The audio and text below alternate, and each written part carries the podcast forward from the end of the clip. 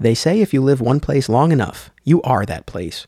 My name is Anthony Desiato, and I've lived in Westchester, New York my entire life. This season, I'll be telling my county story through her comic shops, the quintessential stores of the area and the era that are now no more.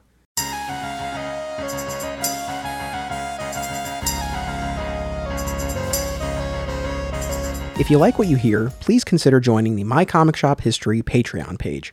You get access to a ton of exclusive bonus content, including the My Comic Shop Book Club, Beyond My Comic Shop, and My Superfan History subseries. Thanks to everyone who has already signed up. My Comic Shop History is sponsored in part by Acme Comics, the oldest and largest comic book store in Greensboro, North Carolina. Acme is a full service, multiple Eisner Award nominated business.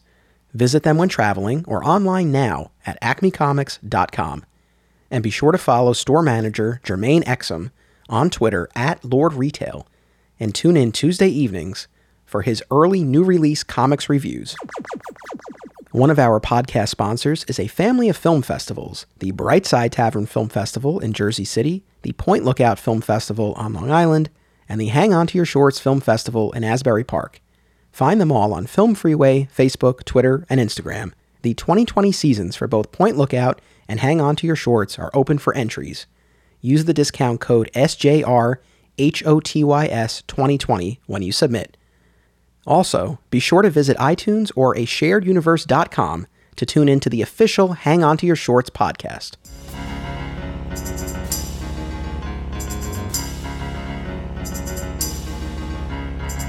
Welcome to My Comic Shop History. I am your host, Anthony Desiato, and I'm here to talk Dragon's Den with Undiscovered Realm owner and former Dragon's Den customer and employee, Chris Wilcock. Hello. I hope you guys aren't sick of me yet. Well, I'm so back. that's so that's the thing. So regular listeners of My Comic Shop History, the last time they heard you was the oh, season four yeah. finale. But for members of the My Comic Shop History Patreon page, they heard a lot of you this year. They're sick of me. But everybody should be a Patreon subscriber. So hopefully everyone's sick of me. you know what? It's the sort of thing. Of course, I always, I always wish that more people would sign up. I want more people to hear these episodes that we've been doing on the Patreon page. I and I'm not blowing smoke. I re, I had such a good time doing those four episodes. It's the sort of thing like I'm I'm glad we did them simply for the sake of of doing them and having them. Yeah. So even if they're not being heard by by the masses, uh, I'm so glad that we did it. They were so much fun. Yeah, I, I had a great time. Uh, anytime. So I am back, right? That's right. but yeah, Beyond My Comic Shop, Never Stop, Never Popping, four episodes, all about your upbringing, being a shy kid, a bit of a loner, kind of finding your way through magic and finding community through playing magic at Dragon's Den. yeah, I was going to say it ties into Dragon's Den. So, you know, you can go back. It's like the prequel. and we purposely avoided getting too deep into Yeah, Dragon's Den. true. We did that because I knew you were going to come back Yep. for this. Here we are. So we're here to talk about Dragon's Den. Now I got to say, and we talked about this ahead of time before we started recording. I feel like I feel the pressure of audience expectation on this Dragon's Den episode. Yeah. And it started as early as the end of season 4 when I announced that season 5 was going to be Westchester's comic shop history. And I listed now again not a comprehensive comic shop history, Yeah. but the big stores that were part of my journey Sure. including Dragon's Den. And so I listed those stores, and right away people were like, "Oh, I can't wait to hear the Dragon's Den episode." And I'm like, "All right, like that's cool. Like they're interested in that." Another listener wrote and was like, "You know, I've been." I've been surprised, like you know, I haven't really mentioned Dragon's Den much over the years on the podcast, and I was like, I don't know. I mean, like here and there, there have been mentions, but no, we haven't, you know, really uh, delved too deeply into it. And then uh, a little while back, in advance of this recording, I posted on Facebook and I said, like, does, if anyone has comments or questions about Dragon's Den, you know, typically when I do stuff like that, maybe I'll get a, I'll get a couple of bites. A lot of responses to that one. yeah. You saw that. Yeah.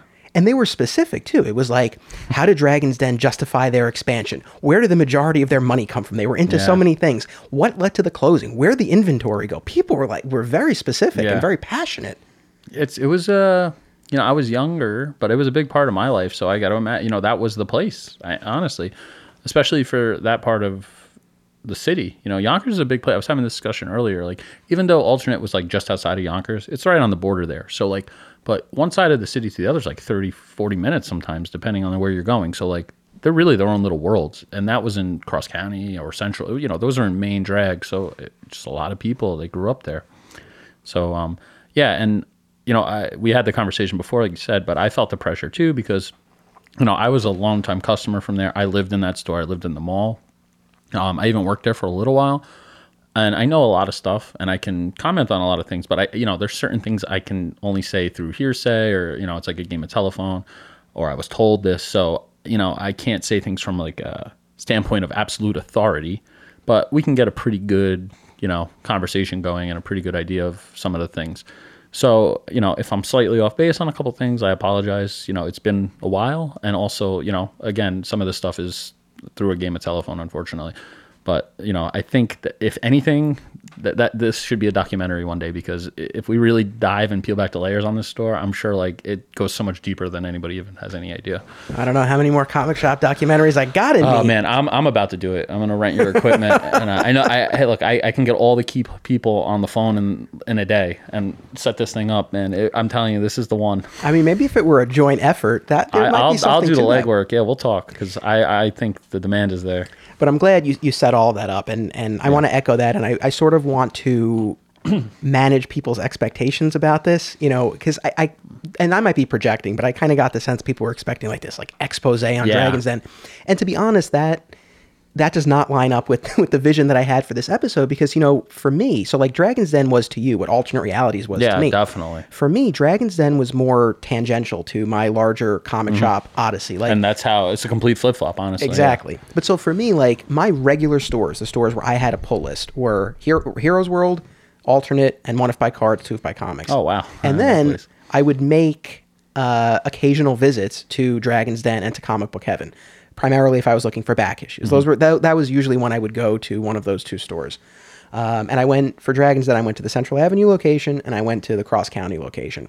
Um, so for me, for this episode, I mostly want to learn more about the store, like what it was like on a day to day basis, what the vibe was like, what was it about it that made it mean so much to you, Yeah. just like AR did to me. Now, within that, you know, again, we'll we'll, we'll get into uh, you know some of the the inner behind the scenes Yeah, stuff. we're definitely going to get some some of that stuff. So you won't be completely disappointed if that's what you came for. No, and I, as always, hang on. You know, I did my hmm. homework. Hmm. I did my research. I talked to a few people off the record about kind of what went on there and what led to, especially the Central Avenue and Cross County locations closing. Hmm. So, you know, those are all things that if you're curious about, I think we'll be able to shed at least some light on. Something.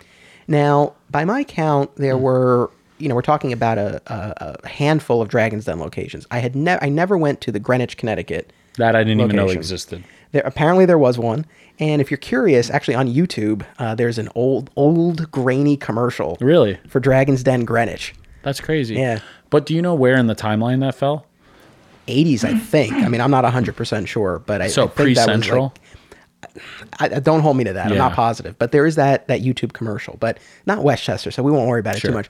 And kind of along those same lines, there's also a Poughkeepsie location Yeah, that is still was. in operation. Oh, they reopened. they reopened. Yeah, somebody bought it out or something. Yeah. So now I've never been to that one either. You, Yeah, I have been. Not in a while, but I've been there once or twice. So uh, this was actually this was you know conveniently the the, the plight or saga of the Poughkeepsie location is actually well documented in the Yeah. in the Poughkeepsie Journal. I was able to find a lot of articles about it. And essentially, back in April 2017, the store was seized for unpaid taxes. There were open tax warrants totaling close to $180,000. So the store was seized, uh, temporarily closed, reopened. Eventually, the uh, the current owner uh, sold the business to uh, the, the current owner now, who was uh, a fan, a customer, and didn't want to see the store go away, and so stepped in and has has carried it on, which is cool, and I admire. That's that. cool. Yeah, I you know I always wondered like a couple things with that, and we'll get you know it's whatever. But Yeah. like, like it was like ten years worth of back, like or some crazy long number, and like, but also like, if you're the tax authority, why in the hell would you let them back in? Because like all that stuff's gonna go like disappear. Anything worthwhile is definitely not going to be in the store when the tax authority comes back again. So like that's just crazy to me. But hey, Right. whatever. Which is what happened with the Central Avenue location. So we hear.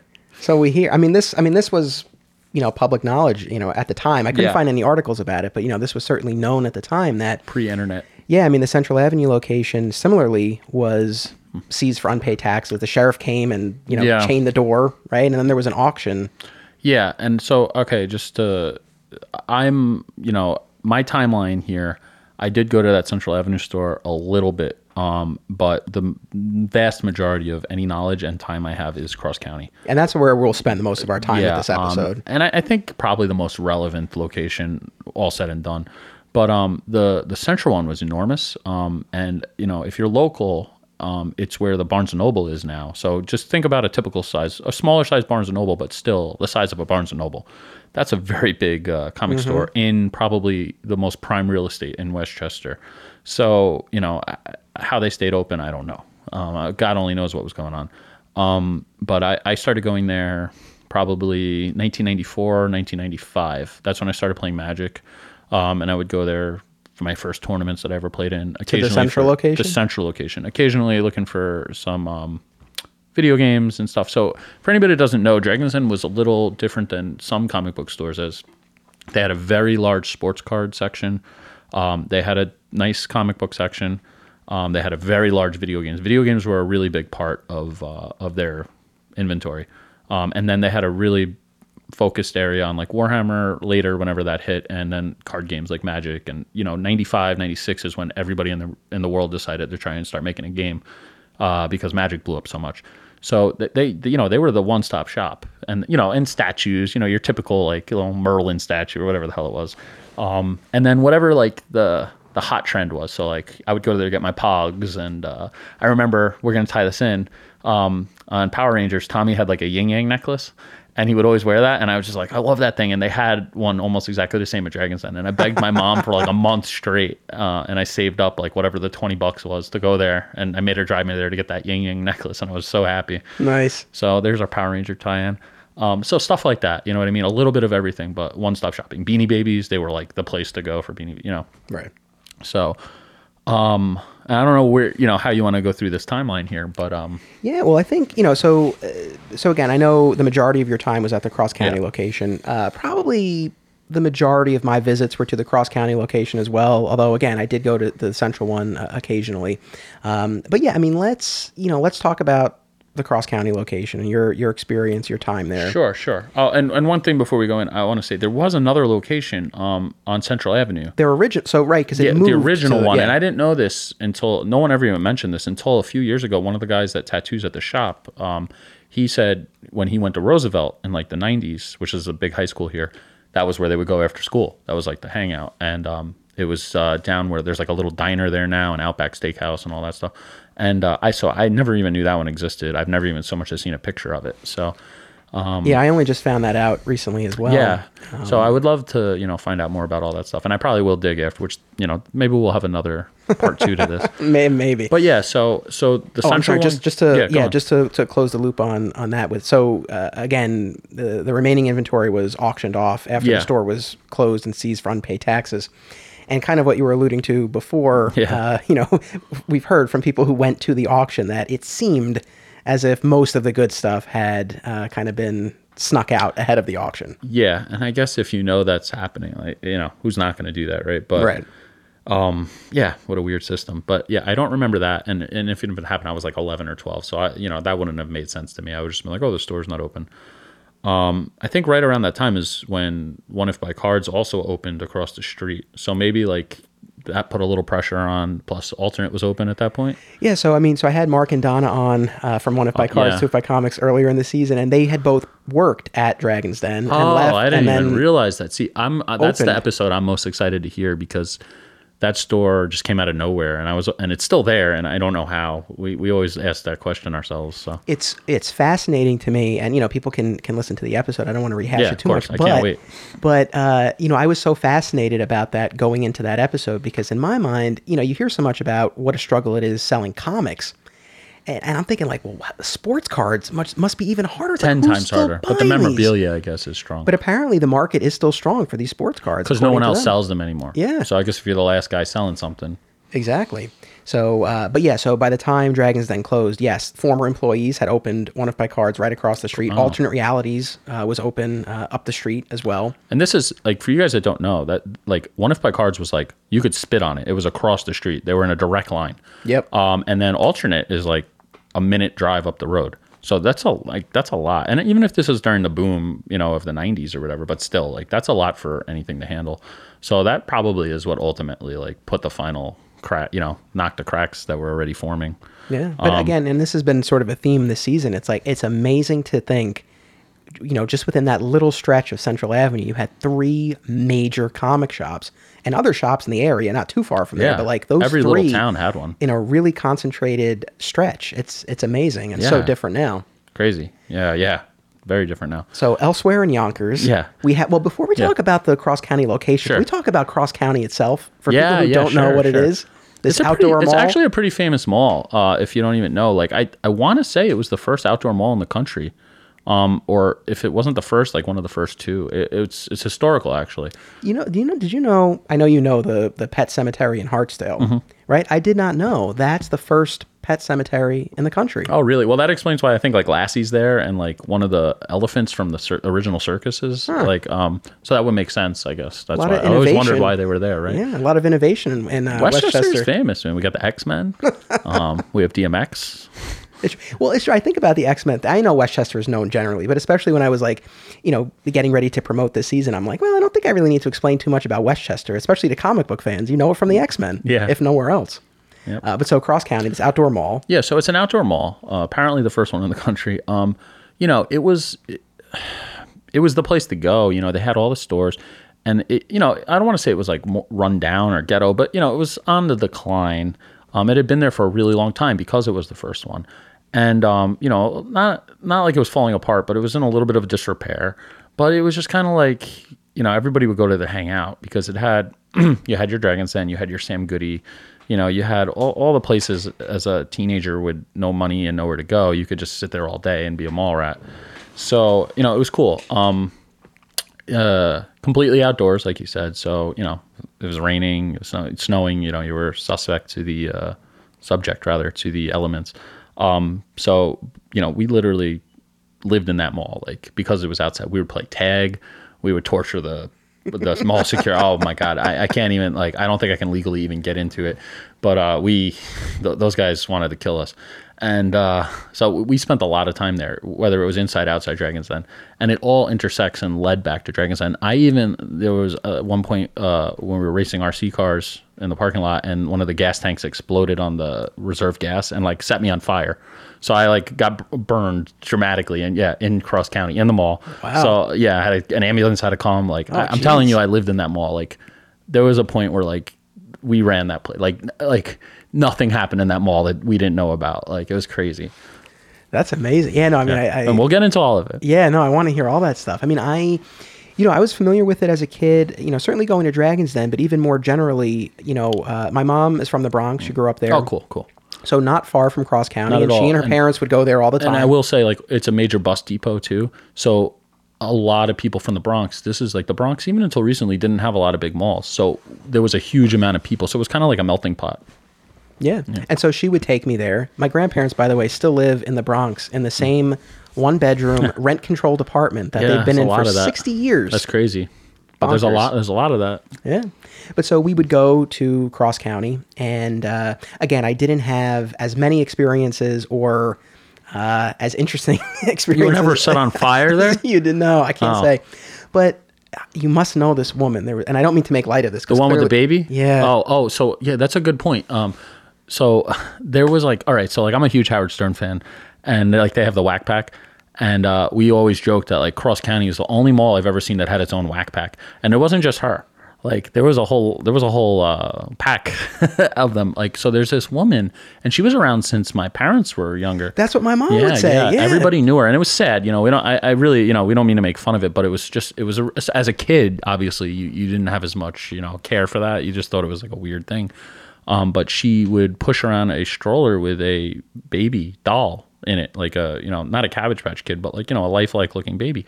And she would change the clothes and put shoes on it and buy stuff for it. And you know, looking back now, God only knows, like maybe she lost her child and went crazy. You know, um, so it's very sad. But you know, as a child, we were like, this is crazy and out there. And like, if you even like bumped into the stroller, she would like flip out. And, Oh, really? Yeah, yeah. no, She was so protective of it. So you know, looking back, I think that's probably something that happened. But there was also a guy. Again, these are all really sad things. But there was a guy who had like uh, elephantitis of the foot, and he had like some like homemade boot. I mean, it was gigantic, and he would like just wear it all the time, and he'd, he'd be wandering around. Then Is that there was the uh, medical term? elephantitis. Yeah, that Is is, it really? Yeah, that's uh, Ah. it's like when it's just enormous. Like, my it, yeah, it looks like your foot's the size of an elephant. Um, and uh, there was a guy who had an ear that like went from his ear all the way down to like his knee. It was just that's how big it was. It looked like when you pull like silly putty, like that's how it looked. And he grew his hair really long to like block it. Uh, and he, all he wore was Mets stuff, like Mets shirt, Mets hat, Mets jacket, Mets everything. And he had this long hair coming over to one side to cover his giant ear. Um, there was one homeless guy who was always there. Uh, his name was Bags. That's what everybody called him. And he would just wander up and down Central Avenue, and he always he, he had bags on his feet. Like so, these are sad situations, but they all gravitated to Cross County. Um, there was another homeless guy that was uh, always living there. Um, and uh, I remember one time my friend bought him Burger King. We were like we were like 13, you know, we didn't even have that much money. He gave him the extra Burger King and the guy's like, "You have a cigarette?" And he's like, "No." He's like, "Next time I'll kill you." and then uh and oh, and here's another thing. He he hung out next to there was a payphone and the payphone would ring all day. And every time you answered it, there would be a guy on the phone. Anybody who's local will know this. Uh, and he would be like, "I'm locked out in my underwear. What should I do?" Right? But I'm telling you, like 24 seven, every day of the week, this phone. And uh, I think he worked in one of the like there was a medical building there, which is a hotel now, and uh, he must have been because he could see you. So he must have been looking out through there, and he would call all the time. And as kids, we were like, "We're gonna find this guy." Like we figured out. We went into the building. We were going not door to door trying to. Find. So aside from Dragons Den, this mall just had its own laundry list of uh, of characters, and uh, it really it, it had its like it, just was like a living, breathing thing. Like it was crazy. That really is fascinating. Yeah, I mean, I only knew about the woman with the the doll, Hmm. Oh, the carriage. so many of them. Yeah. Oh, oh, and then and there's another guy who which will tie into Dragons Den too. His name was Jacques, and he's deaf. And uh, he was this big African American guy, and he he couldn't speak, but he just was like, that's how he sounded. And um, he sounded almost like a barking dog. And uh, he would always come into Dragons Den and, and read the book. And we had an interesting run in with him when we met him for the first time. So we'll get into that when we go through the store. But I'm telling you, like, there was a whole pack of people in this place. And like the security, the head security guard only had one eye. So everyone called him Cyclops. And he was like, the, like, the, I'm telling you, you can make a movie. It was, it's great. He had another documentary idea. It presents yeah, itself. documentary and a documentary. It's like Inception. Yeah. Well, I mean, you know, clearly it attracted this this cast of characters, maybe due to its location and or the outdoor setting. Yeah, I guess you know it lend itself to like homeless people and things like that, or you can wander around. You felt like you were outside. It was almost like a little park, um, and uh, you know. So, but because of that, like I said, we were there all the time. We played tag. We'd play you know night tag. We would run around. We set off fireworks. Like we played baseball in one of the parking lots. We'd play football. Like we were in that mall. Like it was it was a whole thing. Do you go any any more? Are you ever there? So, so I guess to finish this off, uh, very rarely. Um, like I said, even though it's like I used to live right over there, but now it's like it's like a twenty minute drive out of the way, and in the direction I don't usually go. But they've since made it so upscale, and it's, it's oh, like, have they? Oh, you haven't? When's the last time you've been there? So I haven't. I mean, it's an outdoor mall, but I haven't been to Cross County. I haven't been inside in years. Oh but my I, God. I pass it. Go. some semi regularly. It is mind blowing. Like, I know they have a Shake Shack. Yeah, but, but even not even just the stores, just the way it looks. Like the basic layout is the same, but like you might not notice it as much. But like as somebody who was there, like you know, twenty hours a day, it's just mind blowing to me. Like certain things, like I don't know if you remember behind Dragons Den, they had like a wooden fence, and then there was like a slope that dropped down into the parking lot, like Oh, yeah, six yeah, yeah. feet. That's all flat now, like up to the back door. So like from like it blows my mind because I can't figure out how they did this without adding six feet of concrete, which they clearly didn't do. Just things like that, and it's all upscale. It's almost like the Westchester, but outside. Um, maybe slightly lower scale, slightly. All right, but that's yeah, you know, but for the most part, very similar. Um, so it's it's night and day. It's a completely different place, and none of that shit that went on, whatever. I mean, like the things that we did are mind blowing, and like now, like if you even go there like five minutes after it closes, you're just swarmed by security. Whereas like you could be there all night, like blowing stuff up, and they they wouldn't even do anything. Yeah, I'll have to I'll have to go again at some point. Like I would Yeah. pass it. I had a period of time where I had a pull list at the Spider's Web on Yonkers Avenue, and I on my Oh, way we go back past in that, yeah. particular, I would I would always pass it. And then there have been times I've been like coming back from the city on 87, and I pass by. So Mm-hmm. like I see it all the time. Yeah, from the outside you can tell a little bit, but when you get in there, Yeah.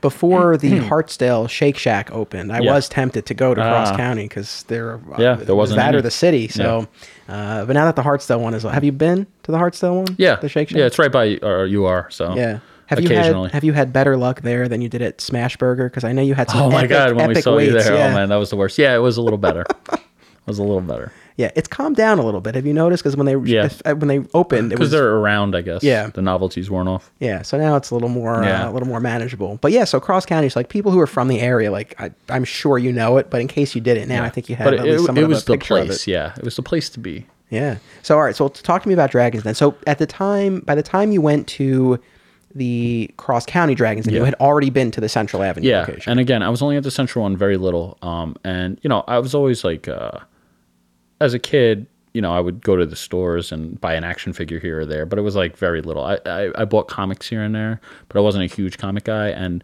the local pizzeria where I lived in South Yonkers had them, you know, so I didn't have to go to a comic book store. Um, but uh, when I got into Magic is when I really started like living in the stores, and that store closed right as I the central one right as I really got into it. So Cross County opened, and the first memory I have of it is they had the grand opening, and they had so many copies of Death of Superman left over that they were giving them to anybody that walked in the store and outside the store. So if you walked by the store, they'd be like, "You want a Death of Superman?" And they, I mean, they were giving out hundreds of copies. Like, and I just kept walking by and just getting them. And I had like a stack of like twenty in my. I probably still have them in storage somewhere. The ones like in the black bag or the white bag, whichever was the cheaper one. Did you try to like Sealed. disguise yourself so they? Would... No, they just didn't care. It was like a guy in like a Barney costume or some whatever was hot at the time.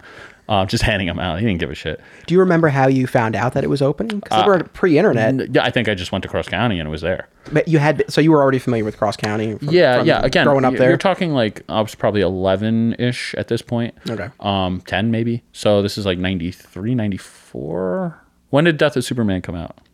Ni- Ninety-two, end of ninety-two. So people would probably be sitting and trying to get rid of stacks of them by 93. So we're going to say 93 is probably the time, like 94.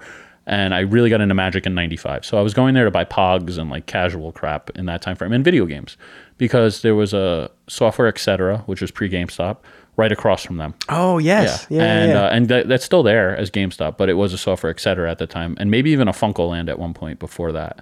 Um, and then um, Dragon's Den was directly across from them, and they also sold video games. Um, so you know, I would go there to sell games or buy new games or trade or whatever, and you know, occasionally buy a comic or they had an arc, a couple arcade machines in the back. Um, and and that's it. And then so the basic setup of the store was you can come in from the back or the front. Um, the front door on the left side was like probably 25% of the store was video games. The right side was all sports cards, like cases and cases of sports cards. Behind the counter was packs and higher end comics. Then they had uh, in the middle like a wall of new releases and then all the bins. And then across from that was like VHS tapes, like um, Dragon Ball. Like used to be like to get those, it was like literally 150 VHS tapes released, and and you know you could never track them all down. It was like actually like a hunt, pre-internet, pre-DVD, pre-everything. So they sold a lot of that stuff. Then the back half of the store. On the right was all trading cards, Magic, whatever other games were hot, uh, and then on the left side all Warhammer and tabletop stuff. And then along the back wall they sold you know posters and uh, they had their arcade machines like Time Crisis, Marvel, whatever, you know, whatever was hot at the time. And that was basically the setup. Um, it was a decent sized store. Yeah, I, from what I remember, it's funny because like when I picture the store, mostly I remember, I do remember the sports cards because I would Yeah. get basketball cards there when I was into that. But specifically, I remember the wall of new comics and the back issue bins. Like, Mm-hmm. of course, you know, again, our our um, our interests and everything are always flipped. So for you, I'm sure like you know all the the gaming and everything and the video Yeah, games stood I- out more. For me, it was the comics. I have like one Dragon's Den story, and it's real short. I went to a yo-yo class there. Oh once. yeah, yeah. So I went there too. I was there. Yeah. I think I helped. I think we talked helped about them or this once, something. I don't even know if we did, but but yeah, that goes back to what I was saying about the whatever was the hot at the time. Like somewhere in the late '90s, '97 or so, '96, '97, there was like a big resurgence of yo-yos, and they had like the high end ones. I know it sounds ridiculous, right? But the ones that would like come back by themselves, and you could do like tricks with and stuff. And they had like an outdoor stage. And they had a yo-yo class, and I remember that because they were storing the stage in the back of the store, and they had to move two of the magic tables out of the way to keep the stage there for like a week. And we were like, "What is this shit?" we were getting so annoyed, and we were sitting on the stage playing cards. It's amazing. Isn't it crazy? Because I was thinking about this in advance of the recording. It's like it was this.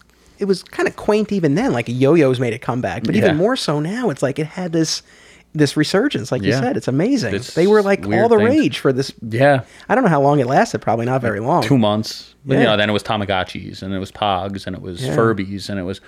But you know, it was like you remember this is pre eBay too, so you know when you wanted that hot item, Tickle Me Elmo, whatever it was, like you had to go to resellers, you know, and they that's what they did, and you know. Um, you know, that's how you kept the lights on because again, even then, even in the the probably golden age of collectible stores when you could actually like make a living doing it, um, you know, you still needed to make some extra money, and that was the way to do it. I remember they when I was a kid, even like um, they had the Pokédexes. Um, when Pokemon just came out, it was a huge hot item, and KB there was a KB Toys there also. Yes. and they had them, and it was one per person. So they would give us like five bucks or a free pack of Magic cards or something. They'd give us twenty bucks. Go to KB, buy this, bring it back. We'll give you a free pack of cards to get around the limits, and we would go back and forth like ten times and get them like fifty of them. Um, so and that's probably spurned some of my like resale habits.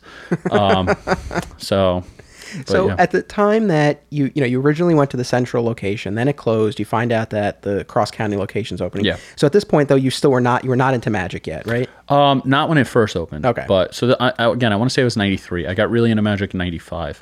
Um, so I would sporadically go there. It might have even been '94. Not long afterwards, I really got into Magic, and that's when I started going there all the time.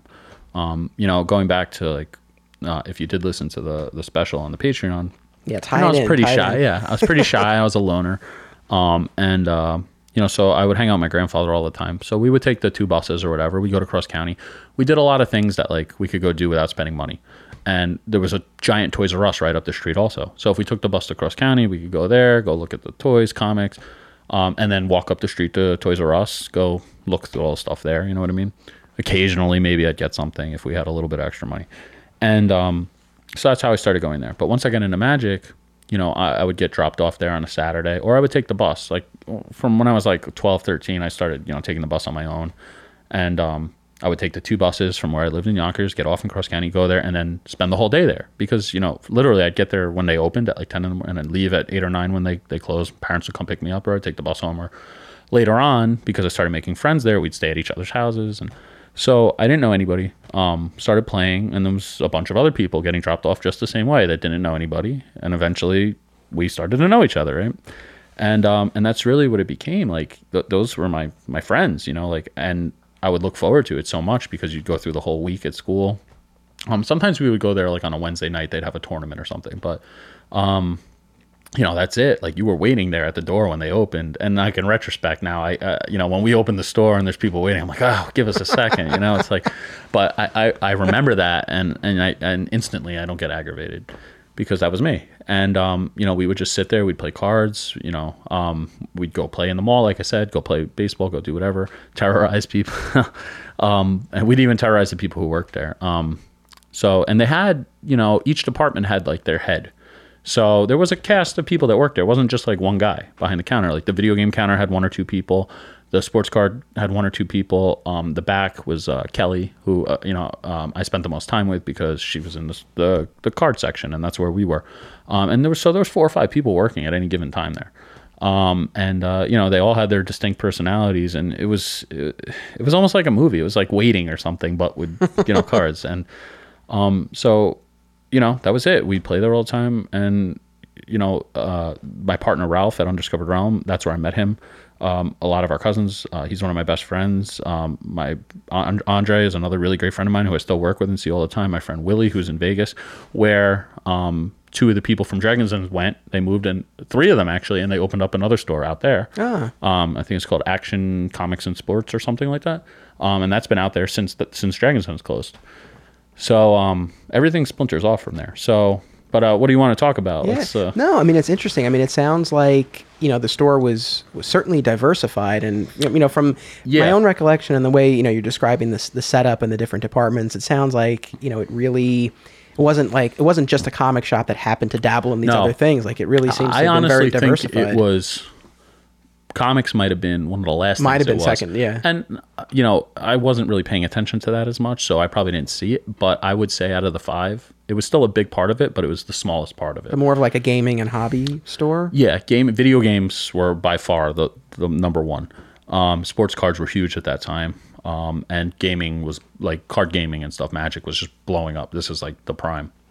So Yeah, One- one of the one of the listeners who uh, submitted a question ahead of time or comment or question said that you know it's it uh, to him at least it seemed like uh, Dra- Dragon's Den was always sort of uh, chasing the whatever the hot fads Yeah, well, at the time, like you said, yo-yos, pogs, whatever, And Beanie guess his, Babies. his question was like, did they get stuck with stuff when the fad yeah, kind of I mean, out? again, I can't say from a position of authority of how much they got stuck with, but definitely like I'm sure somewhere in some storage unit, if they didn't burn it yet, there's still like cases of Pogs and Pog tubes and um, beanie like like I remember like uh you know it was cool because it was almost like a source of income. Like if you ever got anything you could go there and like trade it in and get some cash and I would do that all the time whether it was you know cards comics games. But I remember I went to Yankee game and they were giving out like Yankee beanie babies and you know I brought it back to the store and I got like 25 bucks for it you know it was great and I used that to buy magic cards. And so they they dabbled in everything which is really I think why they stayed afloat um, but like, uh, but yeah, it was a very diversified store. I mean, I could, I can see it crystal clear to this day in my head. I could draw it for you like right now. So, um, but yeah, yeah, yeah, and I know we had mentioned, you know, so the various locations, right? So Greenwich, the the one in Poughkeepsie that's still around, Central Avenue, Cross County.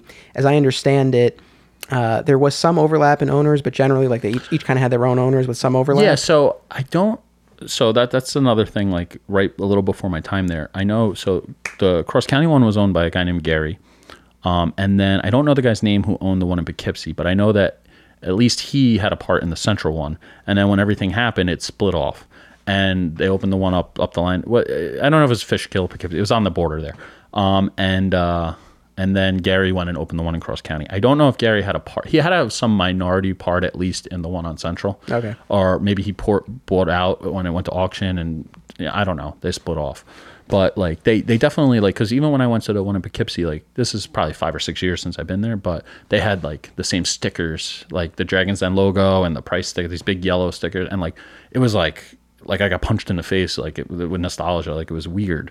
So they definitely just like split whatever was left and went their ways. right. So As I understand it, and I guess this was smart on their part, they incorporated each business separately, such that when, yeah, for example, the Central Avenue store got shut down for the unpaid taxes, it didn't, float it didn't over. kill the yeah, other. Yeah, which is smart. A lot of people do bullshit like that because you can you could like sell it to the other corporation and Right. protect. It's crazy. Like it's such nonsense. Yeah. Um, but you know, again, like I said, you know, in doing the research, you know, these, you know, these tales emerge of unpaid taxes and employee shoplifting, which we can get into, and, and all these other things. But you know, I know, uh, you know, on a positive note, like the store obviously meant a lot to you. You had your routine. You went there. Um, you know, we, we've spoken before about you know how important it was to to have that community and that sense of belonging where you're playing magic and everything. I mean, what was the the vibe like generally at the store? It was crazy. Like, you know, it was a store. Don't get me wrong, but it wasn't like. Um, have you ever seen Clerks? Like, you have to have seen of Clerks, course. right? Yeah. So, like that. Okay. Honestly, maybe not as severe all the time, but sometimes. And like, like I'll tell you, like, like crazy stuff would happen. Like after hours, like I remember my partner Ralph and uh, one of the guys, Chris, who used to work there. Um, he worked the video game section. They got into it, and he's a big guy, and they got into like a wrestling match, and like ended up doing like a backflip, like power bomb, and they both landed on the Time Crisis machine. And I don't know if you ever played Time Crisis. It has that big stainless steel like diamond plate metal pedal for stepping on to like pop. They both slammed their heads on there, and like both of them like blacked out. Like I thought they had concussions. Like they were just out cold. Then like when we were racing the thing, they were writing stuff with the the gas on fire, and it trailed back into the thing, blew up. I got set on fire. You know, like um. How, how what were the injuries like? Oh, I'm, my leg is still like you can't see it too too much, but like it's still like really like uh wrinkly. I look like Freddy Krueger on part of my leg. Jeez. I got third degree burns. Like it was crazy. Like I literally left in an ambulance, but I was like fine. But my pants caught on fire, and like I had to pull my. It's the middle of the winter. I pulled my pants off. I'm running around in my boxers. Like my pants are on fire. I threw them in the snow. I'm like rolling in the snow and like, dude, crazy stuff. But like. That wasn't like a one-time type of thing. Like this shit was happening every week. That was Like, the atmosphere. Yeah, like Mike, I remember um, they used to have these Beanie Baby posters um, that had like at the time all the be- different Beanie Babies on it, and like they were thick. And he like whipped the ever loving crap out of us with them. Like like it was almost like getting caned. Like like I remember going back to Ralph again because we were you know we were wise asses too, so we were always causing problems. And um, he would just beat the crap out of us with those top loaders, like the the thick plastic sleeves to put the cards in. Like they were getting thrown like ninja stars across the place. Like th- this place like could never survive a- as it was in this current like 2019 environment. It was like very crazy, and a lot of this was after hours. Don't get me Sure. wrong, but like you know nobody really like if people came in, it was it was like Randal and Clerks, like you know like yeah okay got you know like real wise ass shit. Um, so it was kind of a fun atmosphere, and as like a 13 year old kid, like you know I was in my glory. You know it was, it was I miss it. I think it shaped me like uh very much so in like a lot of ways. Now, like I didn't even think about it till now, but like reselling stuff, wanting to have a store, that like atmosphere of meeting all your friends and hanging out all day. Um, you know, just messing with people, having a good time, like all of that, like really like stuck with me strong. And um, you know, I was there for a while um, as an as a customer, but later, I want to say probably like I don't even know, 1999, 2000 maybe, um, 2001, I don't remember. They uh, they opened up another store across the way called Den Extreme, and that was when RC cars really started to blow up again, like gas powered RC cars, which leads into when I got caught on fire. Um, and they sold skateboards and um, like motorized scooters and uh, stuff like that. And they didn't have enough room for it in the store, so they rented like a smaller. It was like a one hour photo that went out of business or something directly across from them. And uh, I got hired as one of the people there. And I was probably like 15 or 16 at the, whatever the, I guess 16 because I was legally able to work. And do they approach you? Did you Yeah, go yeah, but uh, you know, it was like one of those like you're always here. Right. You want to work, like you know, like I Yeah, the way it goes. That's how it goes with everybody, and uh, you know, I would help out for free, or they would give us like, hey, we have 40 bags of garbage, take them out, and we'll give you a free pack of car. You know, so I was always there doing something, and uh, so yeah, so I took the job, and you know, I I wish it was a little later because like I think I could have been a real asset there, and I would have loved to have been like a bigger part of it, but um, you know, I was a 16 year old kid, and uh, that was towards the end of their life cycle. I don't know what year they closed, but it had to be like early 2000s. So that sounds about right. I don't have an exact. Uh, they're probably on only that. there for seven or eight years, and uh, you know, I'm amazed that they stayed open as long as they did. In retrospect, at the time you didn't really notice it, but like that place was getting robbed blind, and you know from people who were working there. Never mind like customers and stuff like that, and um, you know, stuff would just go missing all the time. There was shenanigans like even you know i was a kid I, I was really happy. It was one of my first jobs. Like i wanted to do a good job. So like i uh, you know not that i'm not even trying to incriminate myself or anything but i never really did any stuff like that at all. Um you know You're i just trying some not to get lit on fire. yeah i saw some of it going on here and there and i heard rumblings like of a lot of it going on but you know i never really partook in it. I just wanted to do my job. I was happy to be able to work in a place like that you know because i would have been there for free anyway. So if i got a little bit of money i would fuck yeah and uh, but like one of the other guys that worked there at the time was burning Dreamcast. That, keep in mind they sell video games, right? But Dreamcast had a glitch in it where you could just burn games and play them. So he had a little spool. We had drop ceilings, and he would keep the spool of discs in the drop ceiling. And when people would come in and be like, "Yo, let me get one of those games for like five or ten bucks," and he would go in the ceiling in the back room, get it out, sell the game. You know, this is like direct competition with the store he's working for. Um, you know, things like that. They would come in, they would fix the cars and like RC cars and stuff like that, and like you know, pocket the money instead of putting it through the register. Just a lot of shit like that. It just was really very poorly run. Um, and I think it was a case of just pure mismanagement, like when the you know when the cat's away, the mouse will play kind of thing. Because like the owner, you know, and again, this is from a 15, 16 year old perspective.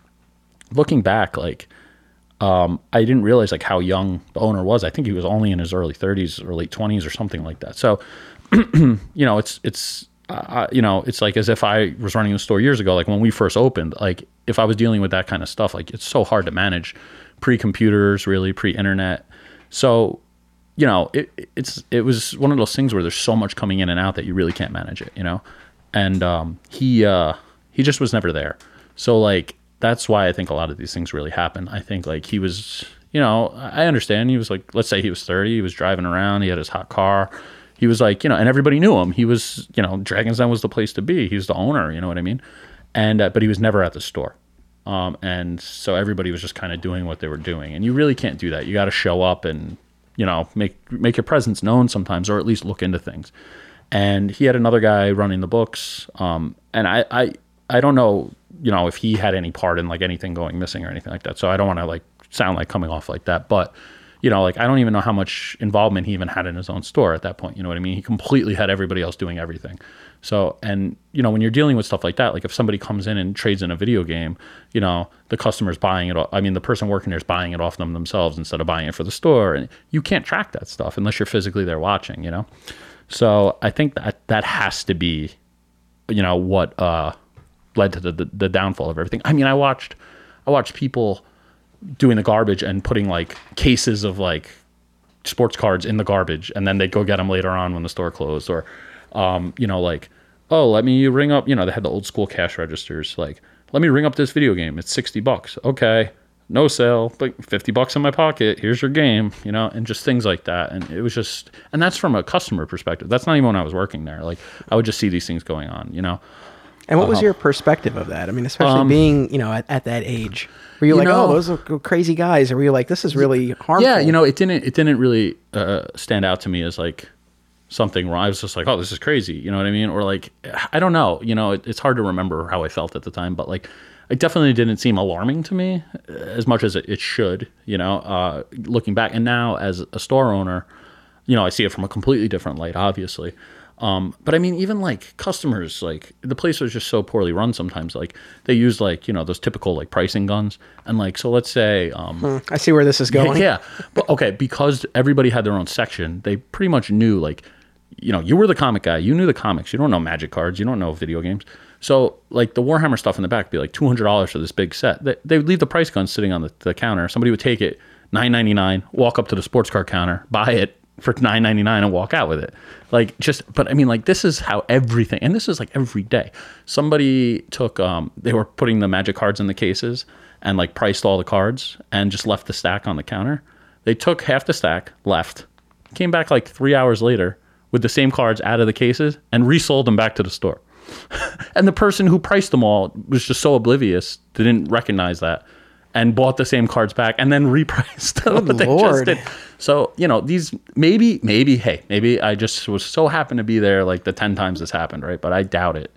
Um, and Yeah, I mean, I feel like if it's happening that frequently when you're there, it, Yeah. it stands to reason it's happening even more when and you're not. And that's from an outside perspective, okay? That's not even when I'm working there or anything. so this like is just that. blatant. Like this is just going on in in plain view. Yeah, yeah. So like how could you not know this is going? And again, so you know, I don't know what was going on behind the scenes. I don't know what the culture or an atmosphere was like there, you know. But um Yeah, I mean, I, I wonder that too. I mean, and like roughly what age w- w- were the staff members there? you know, when you're a kid, everybody seems a lot older, right? They're so old, like they, 25. they were probably like my age now, like early late 20s to early mid 30s. Well, so Um, not kids. and no, they clearly no. knew what they were yeah, doing. Yeah, maybe 40, you know, like Yeah. they- they're across the board. Like, Nobody was like a, a, especially old. But you think maybe a, a lack of oversight, Yeah, oh, uh, 1 million percent. and I mean, disgruntled employees to some extent. Well, again, this is from an outsider's perspective, so I can't say for sure. But from what I gathered, like like I said, um, I didn't have a lot of experience with the guy who owned the store. The couple experiences I had weren't the most positive. Um, but again, he was a young thirty year old guy who was, you know, just you know, I'm sure he's a nice guy, you know, but I, I just never really dealt with him on that level. But I could tell that when he was there, you know, the employees, it was a different atmosphere. They were all on edge and they, they didn't seem very happy. And the, the, the feeling I got is that he would show up every once in a while, yell at everybody, and then disappear again.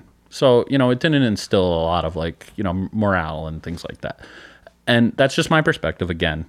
But from, you know, my 15 or 16 year old eyes, that's pretty much what I gathered happened. And so you're probably right. They probably weren't happy, whatever. Not that that's an excuse to do that. Like, that's your job. If you're not happy, go Right. get another job. Like, you know, I'm one of those guys that if I'm doing my job, whether I'm miserable or not, I'm, that's my job. I'm going to do it 110%. So I don't think it's an excuse for anything, but I think that that's what led to all the problems. Hmm. And like I really just don't know like how it even stayed open as as long as it did with stuff like that going on. Like I mean there was literally stuff like um so much later on I started working at GameStop and we had to go do an inventory at uh, the Cross County GameStop, which was across the way. And uh, they were renovating, so they moved temporarily into Dragon's Den, the store that Dragon's Den was. And I think it was the first store in there after they closed.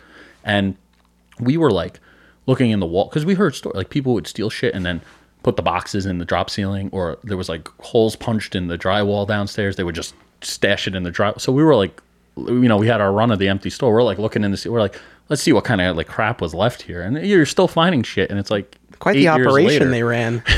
yeah, dude. I, I'm almost impressed. Yeah. It, you know, I- and I don't, you know, I don't want to pass judgment, but you know, as someone who who worked at a store and had a key and had a level of access and responsibility, and you know, Steve placed his trust in me and the rest of us who worked at the store. I Yeah. mean, you know, to betray that is, you know, it's yeah, a- I agree. Look, I, uh, I, I, I, not a I great feel thing. the, I feel the same way, and I don't know that it was everybody either. So I don't want Right. to come across like it was every single person working there. I just know that these things happen. And then also you would hear stories of like, oh, you know, this went missing last week and this blah blah blah blah blah. So like Yeah.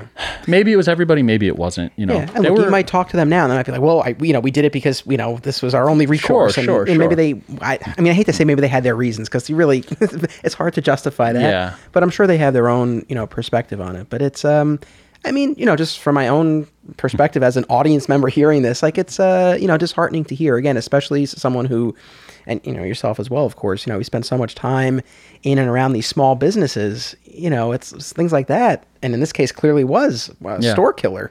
Yeah, no, it- it's crazy to me, and and I will say on the record that uh, Kelly and Paul, who opened the store in Vegas, I never saw take a thing in my life. I, I, I honestly didn't. You know, I so that those are the only people I can say for a fact because I was I was usually around them. You know, I was because going to I ask, was in like, that who were back the section. like who were the people you you typically dealt Oh, with? Pretty most? much everybody because it was such a cast of characters. Like, and like Kelly, I, I I really like her now, and especially like looking back at like such miserable little shits we were. Um, like if I had to deal with that crap, I I don't blame her. But she had this thing where she would um, like. It, we we wouldn't get banned. We get banned for an hour, or we get banned for two hours, or three hours, whatever. Like it would scale up, right? But sometimes it would be like January and negative eight degrees outside, and we had nowhere to go. Like you know, we were there for the whole day. So like we would just be, you know, freezing to death outside, and she'd be like, "You can't come back for four hours," and like, but we would do ridiculous things like. Like one time I stole like she was doing something and I like took her license and she she was like bleach blonde and like in her license picture she had like half black hair and half like she didn't do her hair or something like that. And we went to the like party place down the street and made copies and put them up all over the store and like you know it was ridiculous. Like and, and that was us as customers. We were little shits. Um one time one of the guys Larry that uh, worked up front they had a, a picture of him laying like sexy like uh like Jeff Goldblum kind of like on a bed. And um and they put up this whole thing so we made a sign that said like win a date with Larry and like blah blah blah and it was this whole thing and uh you know just stuff like that was happening all the time um so it was a good time we had a contest where my friend Willie they they dared him to strip completely naked uh, I think he was 18 at this time. I think. All right, we'll go with that. Yeah, he was 18. So there was two entrances, like I said, the back back back of the store, the front of the store, and um, he had to make it. And it's again, it's like January. It's, uh, so he had to run from the back door to the front door in under 15 seconds or something like that. And if he got there, he would win a box of magic cards or something like that. So I remember this like it was yesterday. He's just completely naked and he's just standing there with his hands on his hips, like almost like Sonic. If you ever play Sonic, when he's waiting for you to go and he's just tapping his foot, looking at his watch, and uh, he's like, "Are we gonna do this? Are we gonna do this?" And the store's still open. Some lady's walking around shopping, and she's like, "Oh, okay," and like just like the most ridiculous things, and uh, and um, and then he went to run, and their plan was they were going to lock him out in the mall after he ran outside. So he was stuck naked in the middle of Cross County, and he runs outside. eh, Full speed. It's it's the middle of January. Hits a patch of ice, slips, just scrapes his whole body across the guy, and then they lock him, and he can't get out. And I like snuck out with his clothes and got him his clothes. But it was just this is this type of stuff like that went on forever. And uh, you know, I think we inherited a lot of this type of shenanigans. Yeah, that sounds pretty wild. It was fun. That's What? what, I'm saying. This Yeah. is the documentary, man. We there's there's stuff here. Yeah. Why the wildest thing I ever did at Alternate Reality is we, we uh, hacked into one of the guy's Facebook accounts and Oh. changed his political affiliation. Oh wow, That was it. Wild times. yeah, crazy. Uh, did uh did they play any pranks on you? Oh yeah, dude, I, um, I'm trying to think. Like stuff happened all the time. I can't think of anything offhand. Well, like while that's marinating, I, Yeah. it's it's it's cool to hear this, and it you know it's great to see you you know get so excited reminiscing about this, and it's cool because Yeah, we again had like good times. like we talked about how you know you were the shy kid growing up, so it's like clearly in this is the- environment, this was like my awakening. yeah, like you really seem like you, you And I- blossomed. yeah, I really did. And I came into my own and like opened up a little bit and like you know I started. It was it was it was like zero to sixty. It was almost like a rebirth. Like like I. You know, like old Chris died, and like it was the beginning stages of because like I didn't know any of these people. There was nothing. It was like everything that happened leading up to that in my life just was irrelevant, and I just like, and but it timed perfectly with like becoming thirteen and you know becoming more of like your Right. own person and things like that. So it was like I really got a clean slate to start with people who didn't know me before They- that. exactly right. And uh, it was cool. And but I think it was like that for all of us. You know, Right. it was almost like a John Hughes movie or something. And uh, So it was pretty quickly that you you reemerged, right, in this new environment. yeah, I mean, you know, over the course of a you know a year or two. Don't get me wrong; it's not like it was like one week to the next, but slowly but surely. but we all clicked and we had really good time. And like I said, we would start staying over each other's houses, and like even more ridiculous things would start happening. You know, and then that would lead back into the store, and it was just like it was just like a party. You know, it was fun. Um, and and and that's what you know we when I think about a store, even though it's probably like the worst way to run a business, but it's a good time, and I think that's what why maybe uh, obviously all these people that had all these questions they weren't involved in all these shenanigans all the time, but I think that like people had more of an attachment to that store because it was just such an entity and like you know you would hear rumblings of a, yeah there was a naked guy running here last night you know what i mean like Right. that type of stuff you know Do you have any sense of general and maybe that that Facebook post maybe shed some light, but do you have any sense of generally speaking what like how a typical customer might view the store in retrospect? Oh, I mean, I'm sure my perspective is so different than almost everybody else's because, uh, you know, I'm sure there was the people who came in, bought their comic or their pack of cards and left, came back a week later. They were there for two minutes. There's probably people who had miserable experiences because people were wise asses that worked there and hated the place. Um, I'm sure there's somebody who had similar experiences to me and everything in between. So uh, it's just really weird. I think if you talk to 10 people, you're going to get 10 different stores. You know what I mean? Like, it, it's just, and, and also, even though it was not, a, you know, the biggest store in the world, each section really was its own little world. And, That's true. And there wasn't a lot of crossover. And it was almost like, like we joke about this all the time. It's almost like, oh, those are sports card people. Like, ugh, we're the, we're the people who play with like dragon cards. Okay, like th- those guys are losers, you know.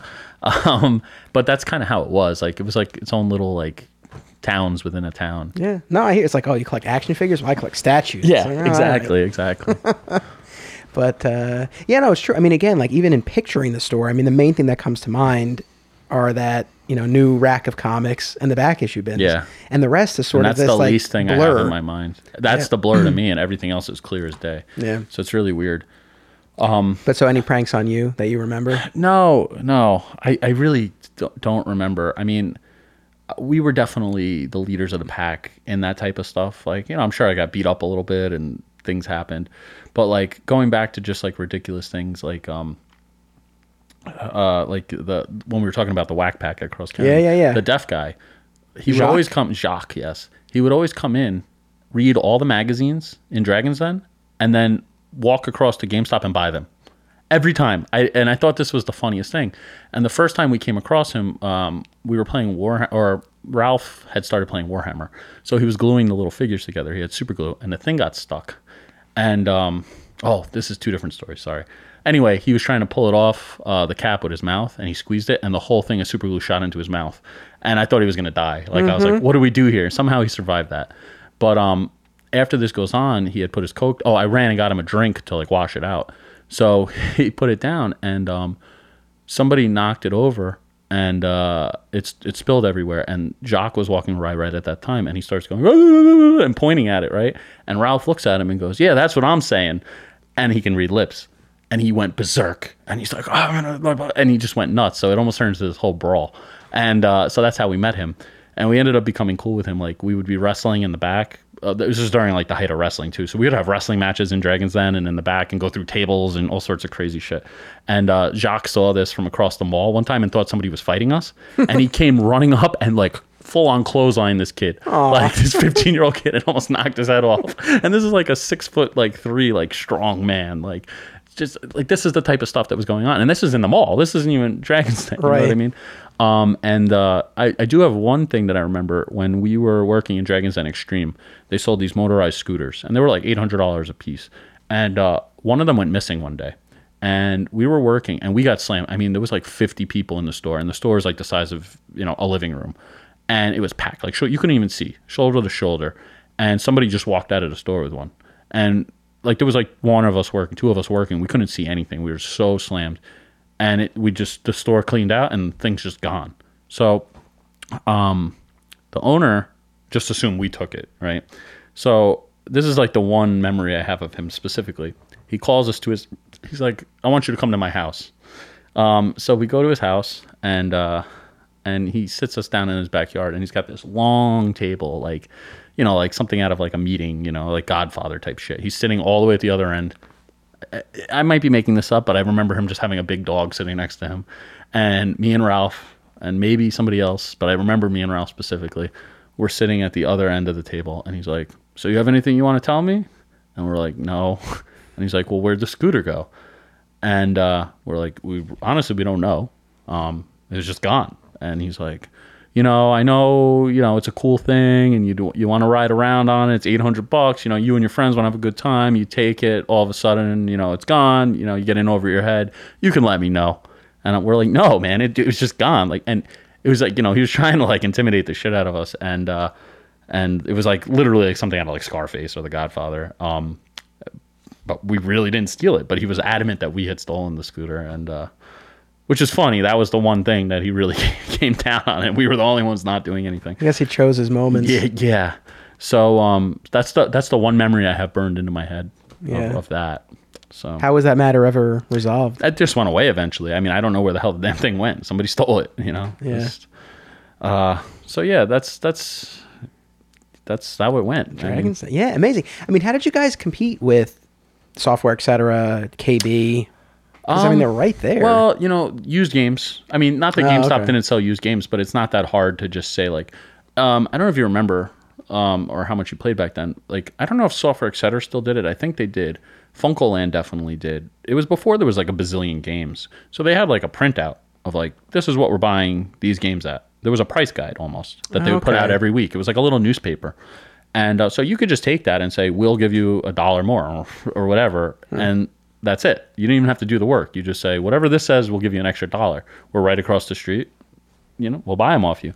So they got a lot of business that way. Um, spillover. Like, I think it works when you're next to this giant behemoth. You get the spillover without having to deal with all the advertising and stuff. And, um, you know, but they also, again, they resold the hot items. They had, you know, they were, they had their, I will give them credit. They had their pulse, their hand on the pulse of whatever the hot stuff was. So they, when the market was there, they, they struck. So that, you know, they stayed open for a while. Um, and, and I think, you know, it's like the polar opposite now where like, we're the magic store and the pop store and this is the comic store. That's the you know One If by Cards or american legends whatever. It's a sports store. Everybody has their niche whereas they survived by doing everything. Like they were the one-stop shop so i think that was you know also what it was yeah, it's it's been especially interesting to hear that because I guess that was you know an aspect of it that uh, wasn't uh, really known to me before this. Mm-hmm. Yeah, and and for me personally, as a kid, I liked it um, because if I beat a video game, I could trade that in and then go buy Magic cards, or I could sell Magic cards and buy Star Wars figures and or a comic book or whatever. Where you can't do that anymore. I could go to GameStop and sell a game, but I got to buy another game. Um, and know, I guess so- if you have the staff who has the expertise, in each right, thing. and the interest in these things, Yeah. you can you can make it work. Yeah, yeah, and there was nowhere else you could do that. So like your whole collection became interconnected commodity almost. So I think you know there was a lot of strength in that too. Hmm. Yeah, no, actually, that makes sense. So then, at oh, actually, one other question with the video games because this was something that, like, I know at Alternate Realities, one of the owners at, at one point, you know, wanted the store to get into that, and I know, you know, Odo was opposed because the markup is not He's great. smart. Yeah. No, it's I mean, How did they like, make that work? I mean, it's just a game of bulk. Um, but like for all the people that don't know, I, I don't remember if we ever went in, into this when we were talking about GameStop, but like there's like a five dollar markup, especially as like a mom and pop store. Like if you're a big corporation, you might make like eight to ten dollars on a game, but that's like almost impossible. As a mom and pop, you go to a distributor, you get last pick. Like when the hot game comes out, especially back then, it's not like now where it's on discs and they print a billion of them. There were carts. Like there was a finite amount. Like you know, the new Mario came out, there might be five copies in a store, and like you couldn't get this thing, and it would be months before they'd restock it. So as the mom and pop store, you're getting last pick. So um, I think a couple things. One, it was just a game of bulk, but two, being not GameStop, GameStop's not going to sell this fifty dollar Mario game for eighty dollars. They can, you know, and that's what they would do. If it was the really hot game, all right, we have five copies. You can't get it anymore, but you can pay a hundred bucks. Right. Okay. You know, that's what it is pre eBay, you know, um, so that definitely helped too. And, you know, like I said, it's like the razor blade model, uh, which they, you know, it's a marketing term where like you sell the razor super cheap, but you make the money back on the razor blade. So people will then resell the games to you. You pay them half price, you sell them used, and it's just an ecosystem. You need those new games to get people to sell you the old ones, and that's where you made your money Right. um, and things like that. Like when the new systems will come out, like Um, you, again, you couldn't get them anywhere, but they would sell it to you, but you had to buy every single game with it that came out. So if there was 10 launch games, you had to buy all 10 games, two controllers, two memory cards. So now they're making their money, you know, off of that. Whereas GameStop, oh, I'm just going to buy the system. So Cool. Well, so now take me to the end of Dragons Den. So at what point, or I guess what is your rea- How do you find out it's closing? Okay, What's your so reaction? for me personally, my story ends a little bit before the stores does. So, um, the owner he had this uh, Plymouth Prowler. I don't know if you're familiar with the car, but it's I'm like not. it's kind of a weird looking car. It looks like a hot. rod. You remember Home Improvement? Yeah. Like how he was building the car in the garage. Okay, Like, yeah, yeah. Kind of like something like that, like real lean, like long wheels sticking out. Like it almost looks like a Hot Wheels car or something. And it was like you know it was a hot car at the time. And uh, it was like his prized possession. It was like eggplant purple. Like I remember it like crystal clear. And uh, like when he would show up to the store, he would literally make one of the people stand outside and watch the damn car. Um, and uh, he, I don't remember what happened, but he pissed somebody off that was in the group of people. And like, you know, we had a core group of five to 10, but you know, there's probably 30, 40 in the overall like gaming group in the back. So somebody was like, had, um, I'm purposely not naming names here, but they had like this, like, I don't know, their makeup or something, like gold glittery, like makeup. I don't even know where it came from. And they poured it all over the hood. The guy that was supposed to wash it had to go in and do something or go to the bathroom or something. So they were like, it's time. And like, they poured the stuff on the hood. They spit on the seats. Like, you know, I don't know why they had such a grudge. I don't remember. Anyway, um, and then they, all this happened. And then we all left to go to Nathan's or something to go to the arcade. So I get a call like an hour later from one of the girls that works there, and she's like, Gary's fucking pissed. Like, uh, he thinks it was you. But I'm like, I had nothing to do with this. Like, I, I was part, like in a group of people that left afterwards. Always thinks it's you with the scooter, with the car. Yeah, I'm you like- in vehicles. Yeah, and and uh, and and and then uh, It must have been because you were on fire during the race. yeah, right. And, And I didn't even yeah. sue the damn store. I got burned alive. And uh, Something goes wrong. It must I- be the kid who was on listen, I fire. When I was on fire, I couldn't even walk. I didn't go to school. I couldn't stand up for three months. Like that's how bad it was. It was the worst. I felt like somebody shot me with a shotgun. But I did get to meet the Smashing Pumpkins because of it. And it's like my like one of my favorite bands in the world. They played. They did an in-store thing, and everybody had to camp out in the snow for like ten hours. And they came. the The management saw me there at like six in the morning, and uh, gave me a pass to come back. And then you had to choose if you wanted to see them play the, the concert or go to the signing. And they let me stay after the concert, get everything signed before they let everybody in. And I got all the things, and I got a picture with them, like something I never would have got to do. So I almost um, don't even mind. like a make a wish kid. Yeah, yeah, right. It was literally like that. It was it was great. Um, so anyway, fast forwarding over. Yeah, I get blamed for fucking everything. And like the cross county security, because they hated us for messing with them all the time, they were like, we saw him do it. It was that guy. So, so I literally just got like, I- and it was funny because the guy who did it, then there was a guy that helped him, then there was a guy who drove the car for them to get away. All those people, none of them got blamed, but I was in the group that went to go play video games afterwards, and somehow it was all me. Nobody could think for themselves. So, so anyway, so I got banned from the store, um, and that was probably like two years before they they closed. Um, and um, oh, and going back, you know, what's funny is they made somebody pay. He was like, I forget because I, I didn't do it. Oh, and somebody else came in and said, no, it was me. It wasn't Chris. And they're like, nope, we know it was Chris. like literally, that's how much really they wanted to buy you. Yeah, and I like I don't I don't know why in retrospect, but um they uh they were like, all right, well this person has to pay like three hundred dollars to get the car detailed, blah blah blah blah. So they went in and they took all the Warhammer stuff and repriced it, like I was telling you, Yeah. like down to like five bucks. Took it all, bought it for five dollars. They were like hundred dollar sets. Sold it on eBay, then took that money and paid him for the detailing. This is this is what I'm saying. Like it's just insane to me. And uh, uh, but I had no part in this at this point. Like I'm I'm out. I got banned. But he Um, ban- and ha- I mean, what, how, what's your reaction to this? I, I was pissed, but there was nothing I could do. But it was right. Like at this point, I was probably like 18, 19. Um, I kind of started playing Magic a little less, um, and we faded out a little bit. And that's why we started going to alternate because Dragon's Den closed. We weren't allowed to play there anymore, and I a, a couple of us got banned. I I think um, Andre got banned too, and somebody else. It wasn't just me.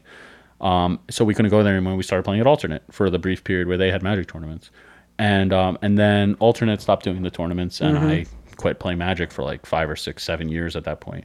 Um, but yeah, and then eventually the store just went away. But uh, you know, I only heard little rumblings here and there. But my core of my group was all not allowed in anymore, and the staff started to change, and it just you know it wasn't the same thing anymore. Right. It was just like the whole place just gutted and fell apart. I mean, you don't strike me as a vindictive sort, so I assume the answer is no. But I mean, when when you heard that it was closing, was there any bit of satisfaction? No, like, uh, no. that's what they get. Um, oh, I mean, I can be like super vindictive. So, so you're wrong. okay, Um, maybe I've calmed down now, but um, I'll try to stay on your good yeah, side. yeah. Um, only to people who deserve it. But uh, no, I, I just don't remember even caring at that point. It was just like such a non-mattering thing to me. It- but it was weird. Like something went from such a big part of my life to just not mattering anymore. Well, yeah, that's why I guess I'm surprised. Like when you're describing the banning, like I, I would assume it would have been more traumatic. Yeah, maybe I blocked it out a little bit. I Maybe. it was a little bit, but I- you know, it was right like when you know we all started dating a lot more and like going to do other things, and I, we had already made our friendships, so Well, we were doing right, so many right. other things, you know. So the f- friendships transcended the store. Yeah, right? had that So- happened to me like two years, three years before that, my whole, my, literally my whole life would be different. Like it would have changed, like it would have stopped and f- branched off to another timeline. Like that's how different it would have been. I would have had different friends. I probably would have never opened these stores. Right. I wouldn't, I wouldn't probably even have the sense of humor or a million different things in my personality that I have now. Like that's, it's crazy to me, but it, it didn't. And it was at the right time, I guess. So I don't remember being happy that it closed, but I don't remember caring either. Like it was just like, you know, this is not a part of my life anymore. But it was, you know. Yeah. So, no, I mean, but- again, very similar to you know the experience that I had at alternate realities, and it's like all these people you meet. There's a little something that you take with them. I mean, obviously, you know, some of the Steve's Odoisms I've taken to heart, and there's some good life lessons, you know. But even from Rich Roney, I mean, I have a, I like to think I have a firm handshake, look someone in the eye. That comes right from Rich Roney. There you go. All these little things along the way, and definitely the sense of humor. Uh, you know, like those those hours, those countless hours in that store can really be very formative. Yeah, no, I mean, I, and let me tell you, man, we li- like I, when I say we lived there, we lived there. After hours, Like, all that stuff. When the store would close, like we would go to the Blimpies. They had a basement with like 20 tables, and we would play cards down there. We'd play in the Oh, I train. remember the Blimpies. It was like right, right. Yep. Right, Yeah. right, right, yeah, yeah. And uh, we would play in Burger King. There was a all you can eat Chinese buffet there. We would play there, like anywhere that had tables. We would play cards. Applebee's. Um, and we, you know, we still went to the mall. We just weren't allowed in Dragons Den, and so that made us have Ah. to find other places to play all the time. I also lived like a ten minute walk away, so like we go back to my house and play. Like you know, that's that's what I mean. Like it, you know, we were still mall rats, but uh, you know, it was just that That's- era was over. Wow, we got two uh, Kevin Smith movie titles. Well, I got to tell you, like that's another major influence on me, so that's ingrained in my head. But I think that's why I love Mallrats so much because that's the life we lived. Like, Right. But it was like that shit, like literally, like you know, somebody tripped and fell in front of Old Navy. Like we would get like a guy running back to report to us, like that. It was our mall. Like we we we ran that place more than the the security did. And like to the point where security like threatened to beat the shit out of us. When they like actually challenged us, they were like, "You bring your ten best. We're gonna meet you under the mall at the loading dock, and we're gonna settle this. Like, we're not calling the cops. Like, they they hated us. Like, Did that ever move forward or no? Um, no, but I mean, like, they even chased they chased one of the other kids out. Like, this wasn't me. So like, we kind of lit a fire and it went into a full inferno at the years after us where like other people heard of all these things that happened and then just started doing them too. And so it became a whole thing. Like i mean like uh security chased them in the truck out of the mall. They were going down one way streets like at 80 miles an hour trying to catch them and stuff. Like it was just ridiculous. Like i'm telling you man this place was like it was like lord of the flies. It was good. It was good. So then, of course, so you get banned, and then uh, you know, uh, Dragons Den eventually closes. Obviously, it would be some time after that before you would open Undiscovered Realm. oh yeah way later But I know later. that, you know- we we took a lot with it for sure. yeah, sure I mean, and that's kind of what I want to end on because I know we've spoken about this before, and I know you know one of your goals with the store has been to you know create that same type of space that you had and enjoyed so much. Yeah, I will say, you know, and I've said it in our other interviews that when I see people coming together and I've seen friendships blossom, I've made friendships all over again too, um, a whole new set of them. Um, that's what I loved most about that store. And when I see that, it sometimes like you have those days where you're like, why am I doing this? And then you see stuff like that and you're like, that's why I'm doing this. And that community that's there. And I think we definitely, definitely, you know, we've had some of our own crazy things that have happened, like, you know, uh, you know, maybe not as many naked men running around, you know, just here and there, but like ridiculous things, you know what I mean? And I think we brought that, you know, th- that's alive and well with us. And, um, you know, I think You have security cameras though. We do have security cameras, um, which you know you can turn them off every so often.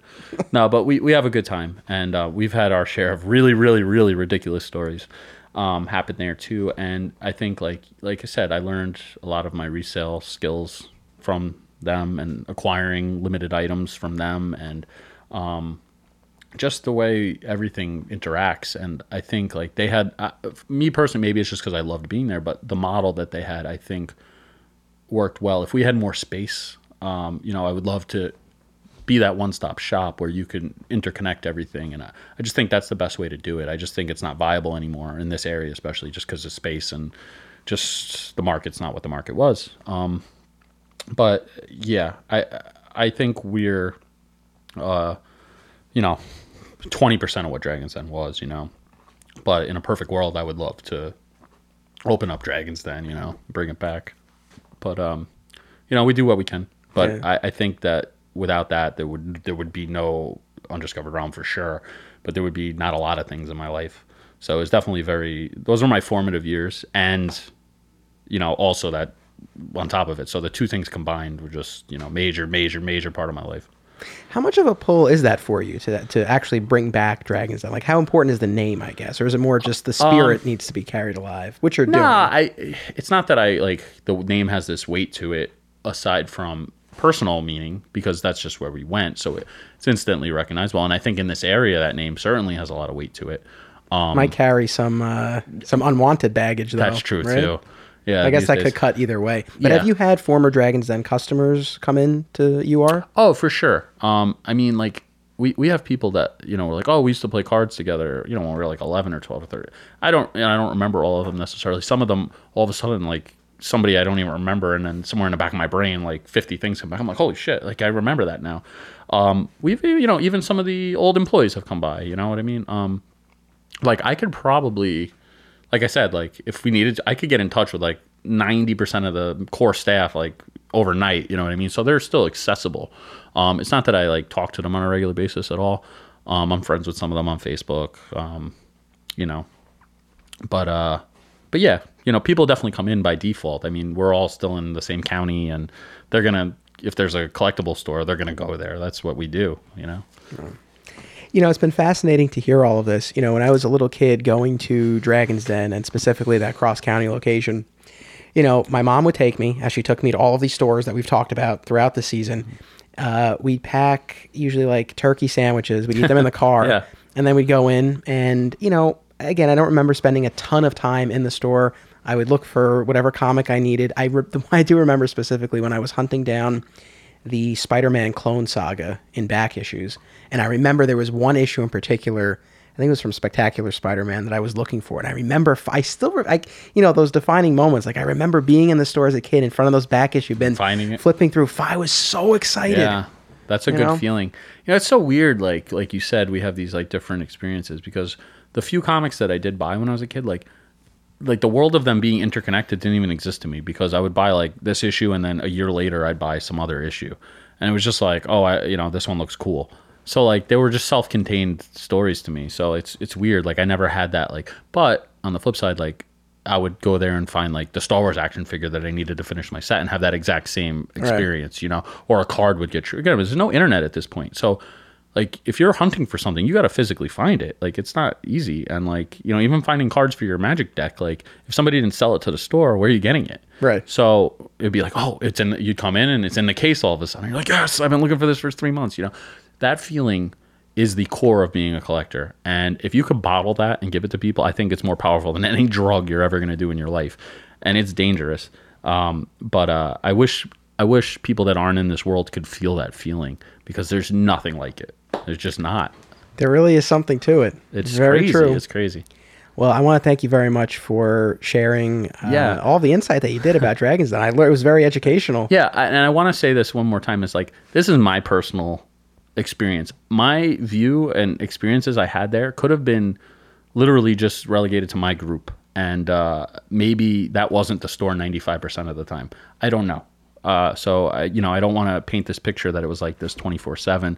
Maybe it was, maybe it wasn't. I, I can only say from my my perspective, and you know, I and a lot of the things that I was talking about with like stuff going missing and things like that, it was all like hearsay. So like I, you know, again, I can't say that like I saw these things happening all the time directly in front of my eyes or like I saw a specific person do it. So obviously stuff was going on, but like who knows? You know what I mean? Like it could have been amped up like a million times over. And you know, so I don't want to like make it sound like everybody there was doing something. Uh, I don't know. And uh, and the owner, like I said, those were just my things. And I just think like looking back, he was just a young kid who had the hottest thing in the county. You know what I mean? Like, and he was just doing what he was doing. I'm sure he's a good dude. I mean, I've run into him a couple times at video game releases and stuff like that. And uh, you know, I'm sure, you know, he was just trying to get by, just like all of us are now. Like having a store, I see it from the other angle. You know what I mean? So, you know, but again, I'm sure there's a lot more story to be told, and you know, there's a flip side to this. So this is just my piece of the puzzle. Yeah. No, well, I appreciate you sharing it. I mean, obviously, Dragon's Den was a major player during its time, Yeah. and, and I wanted to make sure that it was represented for that reason, and also because again, it was it was a store that I went to. Uh, you know, again, those couple of locations. So, you know, thank you for being part of this. No, thank you for having me. And uh, yeah, this was really fun, and uh, I really want to see a Dragons Den documentary. All right, well, we'll, we'll see what we'll, what we can do about that. Uh, so you and I are going to keep talking on the after show. So make sure that you sign up on for the Patreon. uh, Patreon page to hear that and the Beyond My Comic Shop miniseries. It's so good. You you, you Guys, got to listen, to these me. episodes. You can bid like a dollar, a dollar. It's all it'll like in. Arizona, and you're gonna get like 20 hours of content. Like I I can't tell you like how fun it is to listen to these things like on drives or while you're doing stuff at home. Like this thing has saved me. Like it's a dollar. It should be more, but if that's all you got, come on. Yeah, I really tried to pack that dollar tier with as much No, as I could. it's good. Like you're getting so much content. Like, and it's five. Even if it's five bucks, like you, even if even if this episode is all you got this month for five bucks, that's you know you can't get that entertainment value anywhere. I love having someone else to help me uh, try to Ah, sell but this it's thing. true.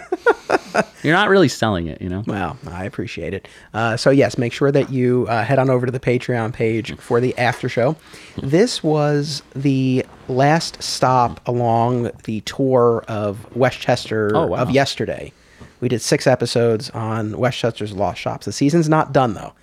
We have coming up our two-part finale event. So in two weeks, my comic shop present, where I sit down with uh, one of my favorite alternate realities customers, Sandro, aka Nickelback, and uh, we talk about the Westchester comic shop scene of today and how uh, while we we love the current crop of stores, no store has quite uh, become the same part of our routine that alternate realities did. And so we kind of talk about everything going on in Westchester today. I think you will you would enjoy that.